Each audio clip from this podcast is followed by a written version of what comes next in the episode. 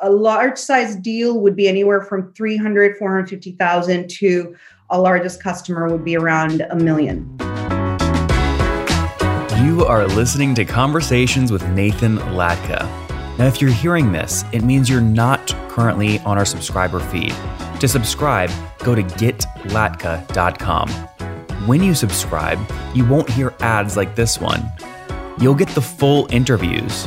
Right now, you're only hearing partial interviews. And you'll get interviews three weeks earlier from founders, thinkers, and people I find interesting. Like Eric Yuan 18 months before he took Zoom public. We got to grow faster. Minimum is 100% over the past several years. Or bootstrap founders like Vivek of QuestionPro. When I started the company, it was not cool to raise. Or Looker CEO Frank Bien before Google acquired his company for $2.6 billion. We want to see a real pervasive data culture, and then the rest flows behind that. If you'd like to subscribe, go to getlatka.com. There, you'll find a private RSS feed that you can add to your favorite podcast listening tool, along with other subscriber only content. Now, look, I never want money to be the reason you can't listen to episodes. On the checkout page, you'll see an option to request free access. I grant 100% of those requests, no questions asked.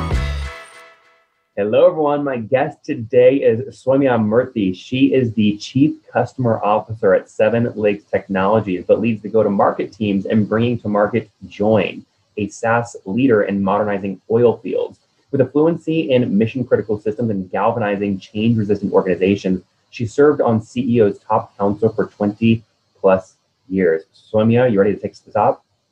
Absolutely, Nathan. Let's do it. I'm glad you're here. All right. If folks want to follow yeah. along, it's J O Y N dot AI, joyn.ai. What does it mean, Soumya, to modernize an oil field? Great question. So for for fundamentally, oil and gas industry has two parts.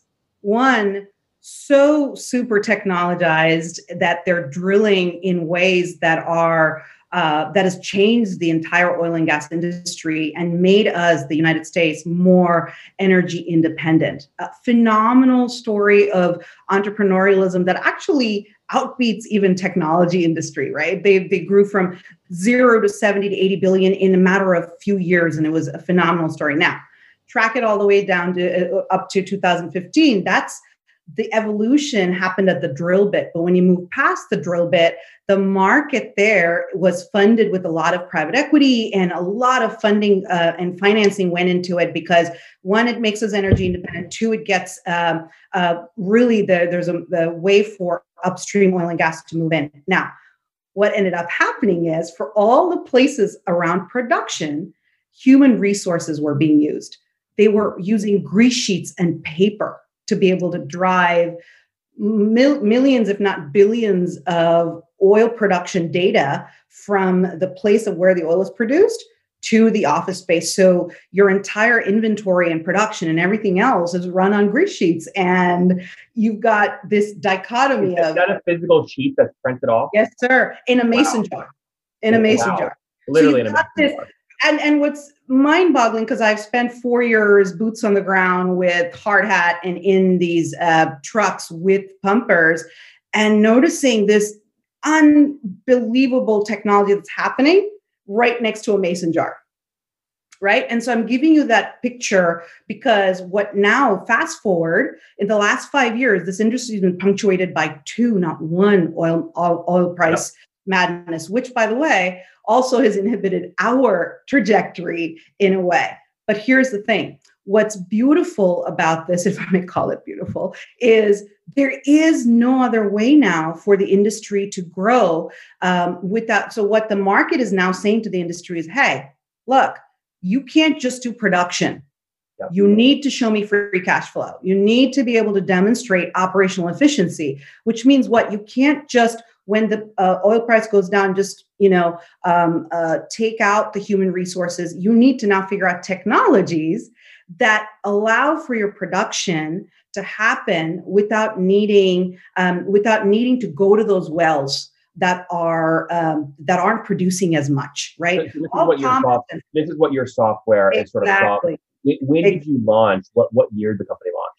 Uh, the company was doing services in 2009 all the way till 2015. We this is before the first oil price dip, and we raised uh, 20 million dollars in Series A. I what came was that? 2015. Okay. 2015. And I was brought on board uh, to be able to drive specifically marketing back then, Nathan, and mm-hmm. with the intention of uh, revenue growth um, towards analytics. And the market shifted and a whole new world opened up for me as well as Seven Lakes. Uh, and my role uh, over the years has shifted from marketing to owning all of sales and bringing in our uh, largest enterprise deals and also to own customer success and customer operations. So in 2015, it was still a services business. What were you selling on a, a consulting basis? Yeah, great question. Um, analytics services, because uh, most of what uh, the fundamental issue with the industry was there are all these siloed, stovepiped ERP and legacy systems, none really talking to each other. And at the time, yeah, you had Spotfire and those, but none that understood the complexity of uh, the industry. So we, our bread and butter has always been understanding the core structures of all the systems, data structures of the systems underneath. In fact, our CEO uh, on his his passion is around data architecture and you know he's he's a if i may call him a data geek. That's that's his core passion. Um, so yeah. in, so that's where we started. give me a sense of how large this services beachhead was. In 2015 do you remember what sort of total services revenue was?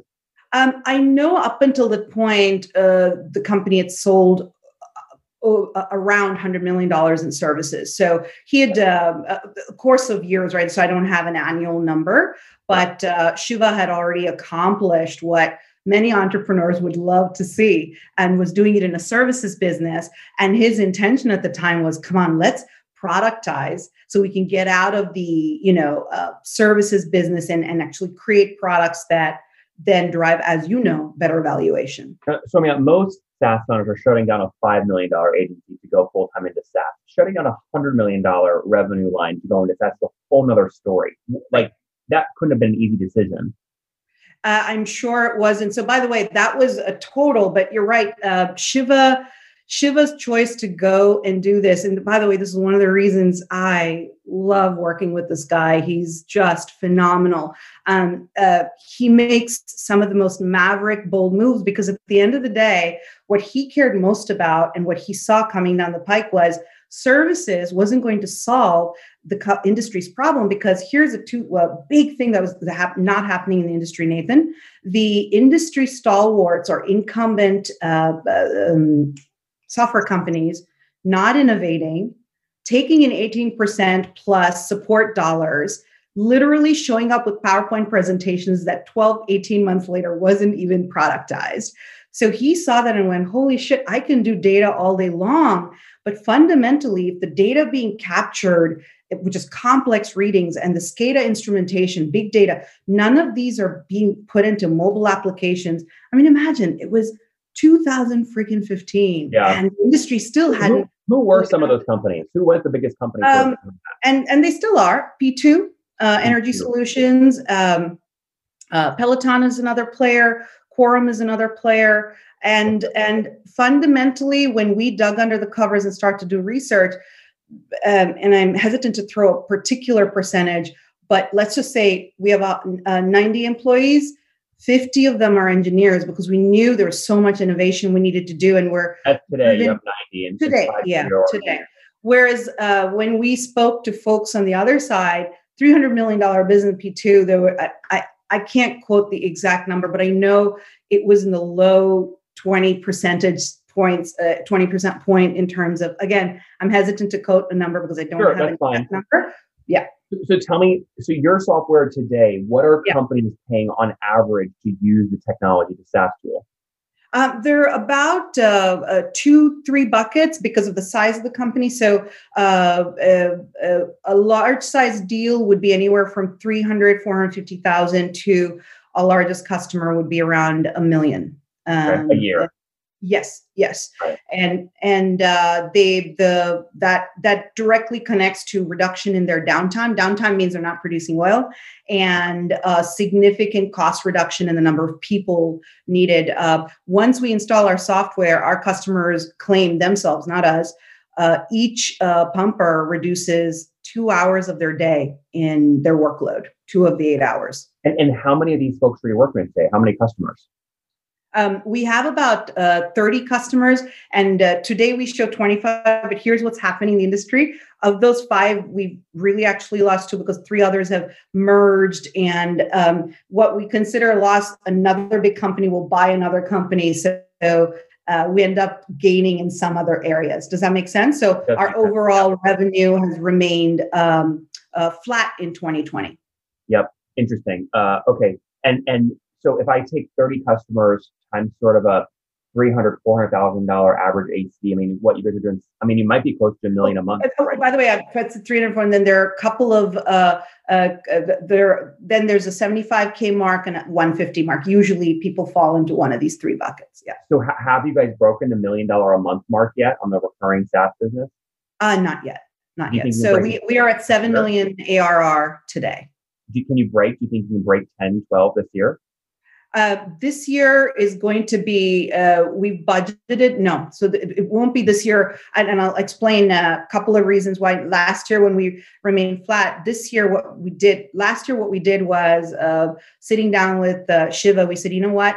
We're going enterprise and this is the part of the story i wanted to share. Up until last year nathan we were doing we went from services to enterprise not true SaaS. And what I mean by that is we were still falling in line with the way the customers were buying these long RFP processes, laborious, you know, uh, uh, pricing negotiations, all of these other aspects that are really not SaaS based and doesn't allow you to grow in that trajectory, right? And also on the back end, our systems weren't allowing for single deployments, true um, ability to push out features at least at a monthly um, uh, reason because we were being held back by hey our customers don't move. So last year we made a tremendous shift internally. We took six to eight months to re again re-gut ourselves. Another bold move from 2015 to go oh man we've got to go true SaaS. So three big things we changed. We completely upended our pricing. It was traditional p2 what our market does today. We said you know what forget that. SaaS pricing is going to be completely transparent. So if you go to Joyn AI today, we peg it on two factors. One, the number of active wells and your actual uh, production, because just because you have an Measured by excellent what? production, Production measured by what? uh, BOPD, so it's it's uh, per day. Uh, it's uh, per day. So their production uh, barrel of oil, BOPD is what they call it. So Barrel of oil per active day. yeah, BOPD. So that uh, that basically what then it, it does is gives them the control to see and they're pay as you go, if you will, buy as you go, if you will, which is I mean, it's a mind shift for them, right? Because they've never had that Well, opportunity. how many active wells are you serving across 30 customers currently? Um, uh, we don't look at the wells as much as we look at the customers because wells isn't. Um, so we have about 10,000, 12,000 plus users on our system. And uh, I would approximate um, um, ah, wells uh, somewhere closer to 80. 80,000 wells, maybe. Uh, and I think I'm underestimating Nathan because we have ExxonMobil, ConocoPhillips, and and by the way, ConocoPhillips just made their biggest basin go live, which, uh, by the way, all, the hottest place in oil and gas right now is Permian, Midland. It's where most uh, operations are. And then once we make that successful, we'll get on all of ConocoPhillips on there. And um, why are why are only 30 folks paying if you have 10,000 users? I feel like conversion rate should be higher than that. Well, it's uh, not so un- it's not so evenly spread because ExxonMobil and ConocoPhillips have a gi- giant amount of that, and there are a few other customers like Pioneer Resources and others that uh, have uh, a little Well, bit. wait, what is a user? Is it does ExxonMobil count as one of their 10,000 users? No, no, no. So it's it's uh, they have I think twenty five hundred or two thousand now. So it's uh, so it's it's it's the number of users within ExxonMobil. It's not the just people, the number of people that have access Yes. to Joyn inside of Yes. ExxonMobil. yes, yes. I see. Okay, but a bunch of the, okay, got it. So so if you so instead of the number of users, how many are that's across so 10,000 users across 30 paying customers, is that right? Yes. Oh, I see. I see. Okay. Do you have a free option or no? Do I have a free option? Do, the- Is there a yes, we option? do. We do. And that's actually what we did last year is to say, God, we've got to get people into our product and not charge them and get them successful. And that's been a, a tremendous uh, adventure. I'll call it an adventure in the last six months. And so we just launched it in January, Nathan, the uh, free option. How, how do you actually, before I ask that, let me flesh out your team. So 90, 50 engineers. How many folks carry a quota, sales reps? So we've got uh, fundamentally, it's been Shiva and myself who's been driving uh, uh, the sales, and we we knew last year we said we can't. We've got to bring somebody else on. We knew, but here's the thing: in the past, what we've done was taken uh, uh, advice and brought on salespeople, but because we didn't have like the 98% customer retention rate and the referrals and all these other aspects, when you bring in enterprise salespeople, there's a certain expectation for us to be successful for them to even feel. So we weren't able to retain them and we didn't want to make that costly mistake again right? So what's the retention rate today on the base? It, it still is that. It still is it yeah it still what, is in the high 90s so it's right now at 95 to 97 it's it i say that because i'm i haven't gotten the latest numbers from Is my team net retention or gross uh net retention net okay, retention got it so that's adding back upsells it's about 95% net retention. yes yes yeah and so um uh, so now what we did last year was brought on sales uh, sa- SaaS sales leadership. We just hired a sales director. He's two weeks in and drinking from a fire hose. That's very cool. Let me ask you a question. You have a bit of signaling risk in the marketplace you have to manage. What I mean by that is you guys raised a big round, 20 million in 2015. Really, that was right when you were pivoting to SaaS, right? You, you had 100 million in services revenue the prior four years, but you haven't raised anything since then. That's usually a negative signal to the VC market, right? Once you're on the VC track, if you're not raising every 18 months, people go, something's wrong. How do you manage that risk?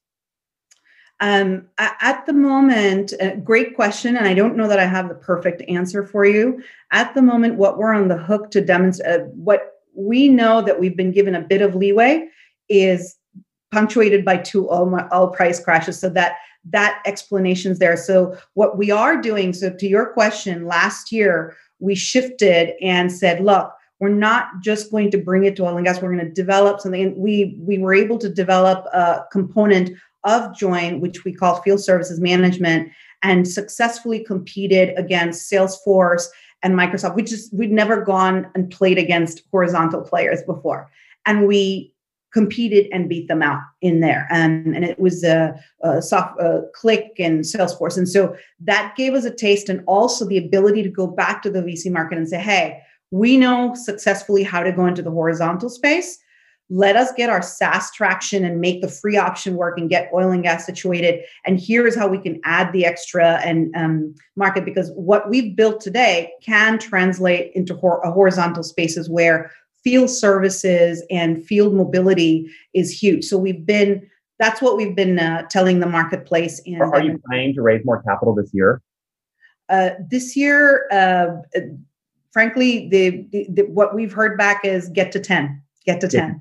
Get and to 10. You guys, do you have enough runway? Are you guys profitable? Absolutely. We were cash flow positive in 2018. So um, I will say we've got an extremely awesome CFO and CEO who've uh, um, been very diligent in ensuring that we aren't adding more people and cost without the ability to demonstrate. Did you spend the 20 million from 2015 between 2015 and 2018, or is some of that 20 million still sitting in the bank? It's still sitting in the bank. It's still sitting in the bank. Yeah, so we really invest. So, so you were flat at seven million over the past twelve months. Fair.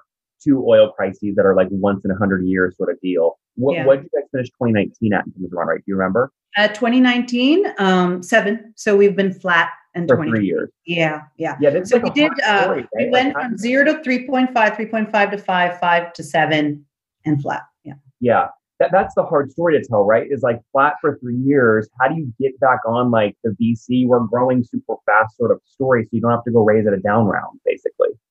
Um, part of it is demonstrating our pipeline, which has been tremendous. Um, uh, uh, the hustle has been real, and the pipeline and the pipeline has been real, right? So when we did the turn in the marketplace on going with the new product, we ourselves were astounded when we sh- saw that the free option before we even hit into 2021 or even launched the product we had two dozen real solid companies saying if you once you launch it fully and you get a couple of uh, uh, folks saying yes, we're in. Put us in the trial. So now what we have is a backlog of folks wanting to do the trialing. So when you see a real pipeline like that, backed by uh, VP levels, controller levels, operation supervisors, and it's real, we're able to take that to the marketplace and say, hey, we've got real traction. This is we're, we're certainly we're certainly rooting for you. It's quite a journey. Thank you. we're out of time here. Let's wrap up with the famous five. Number one, favorite business book. Okay. Favorite, don't have one, but I am in the middle of reading Mastery by Robert Greene. One of my biggest challenges now is just how to take all the mastery that Shiva and I have gathered and pull that into the rest of the team, right? Number two, is there a CEO you're following or studying? Uh, I've been following Sara Blakely for a while, um, fundamentally because of the nature of how she bootstrapped and uh, moved her organization. I'm inspired by her. Number three, what's your favorite online tool for building Seven Lakes and Joyn? Uh, at the moment, because of the level of collaboration we need, Slack. It's yeah. been a life and game changer for us. Yeah. Number four, how many hours of sleep are you getting every night? I, I function super on six. Anything less, I'm dead. I love that. All right. And what's your situation? Married, single, kids? Partnered. Partnered. Any kiddos?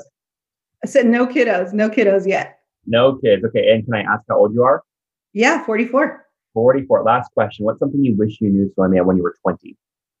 Experiment so much more, 20 year old Soumya. Forget about success. Just experiment. Guys, there you have it. Joyn.ai, modernizing oil fields. They've got 30 customers paying on average about 300 or $400,000 per year. They broke a $7 million run rate back in 2018. They've been flat since then. They're hoping to get back on a growth trajectory. Before this, they launched all doing over $100 million in services revenue into the oil field industry. So they certainly are in the niche. They certainly know what they're doing. The question is, can they break 10 million in ARR this year? Soumya, thanks for taking us to the top. Thank you.